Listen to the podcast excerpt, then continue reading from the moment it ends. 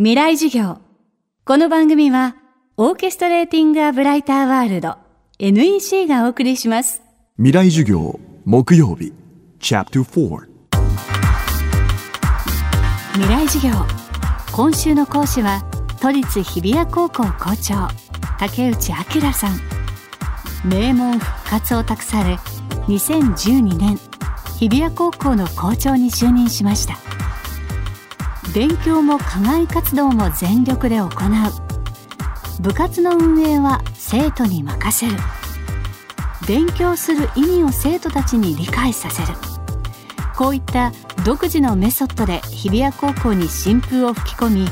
就任からわずか数年で東大合格者数公立ナンバーワンの座を奪還。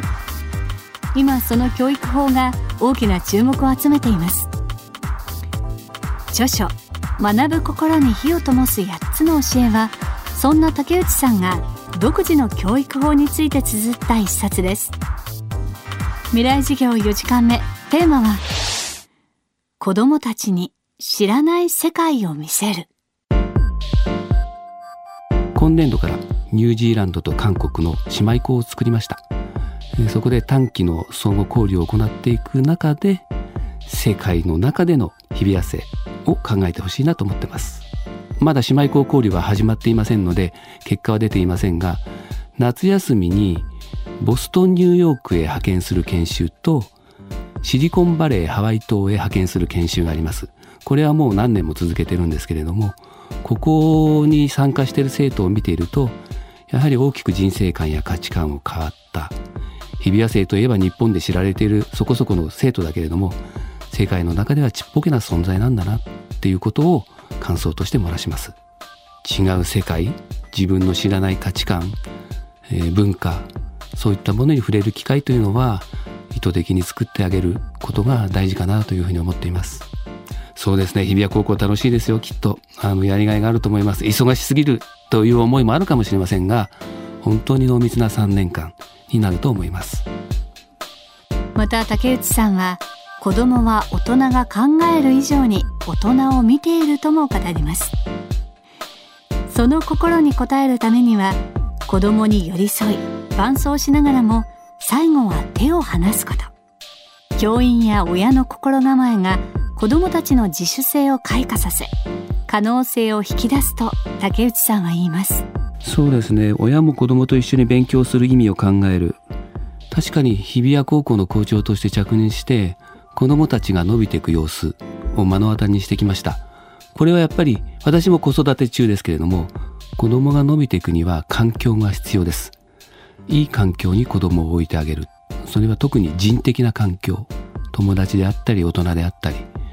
えー、そこはすごく大きい。そういったこととか例えば私であれば受験に関係ない科目は学ぶ必要がない。そういうメッセージを自分の子供や日比谷生に送るつもりはないんです。というのは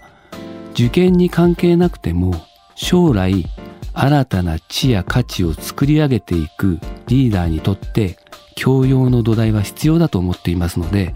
そういった土台を持っているということが将来につながるというそういう考え方を持っていますから自分の子供にも日比谷生にも同様に接しますできれば保護者の方にもそういうものをこう持っていていただきたいなというふうに思います。これから社会を担う若者に向けてそうですね。何事にもやっぱり意欲的に取り組む姿勢というものはとても大事だと思います。日比谷生も勉強と行事と部活さらに探究活動などにも取り組んでいますけれども自分の限界を知るまでは頑張りたいっていう子がいるんですよ。だから非常に苦しいかもしれないけれどもやっぱり挑戦できるっていうことはとっても大事なことだと思うので意欲的に同時進行でいろんなことをこなさなきゃいけないのは大変ですが是非そこに向かっていく気持ちは忘れないでいただきたいなと思っています。それから短期間でもいいのでやはり世界を見る機会世界とつながる機会をぜひ持っていただきたいというのは共通の思いですね。これからの日本を背負って立つのは若者の皆さんではないでしょうか私が若い時には全くしてません内向きです海外に行くのも新婚旅行ぐらいですかね。はい。しかしまあ、日比谷へ来てから子供たちと一緒に世界を見るようになって、姉妹校の交渉も拙い英語でやるようになって、やはりこのままではいけないな。えー、世界に出ていっているのは韓国や中国やインドの若者ですよね。日本の若者は本当に少数だと思います。きちんとした広い視野、人脈を持って世界各国で散らばって活躍している海外の人たち、そこにやはりもっと私たち日本人も、うん、多く関わっていかないといけないのではないかなという思いも持っています。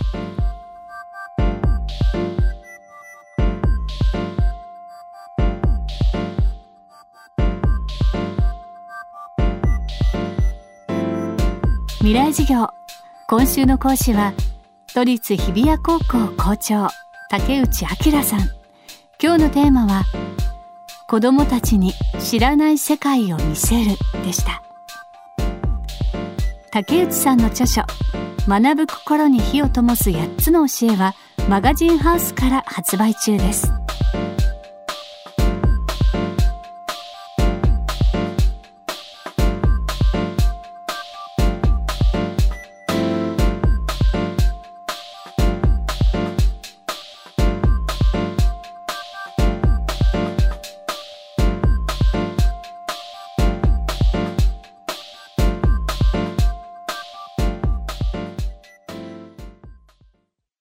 未来授業。この番組は、オーケストレーティング・ア・ブライター・ワールド、NEC がお送りしました。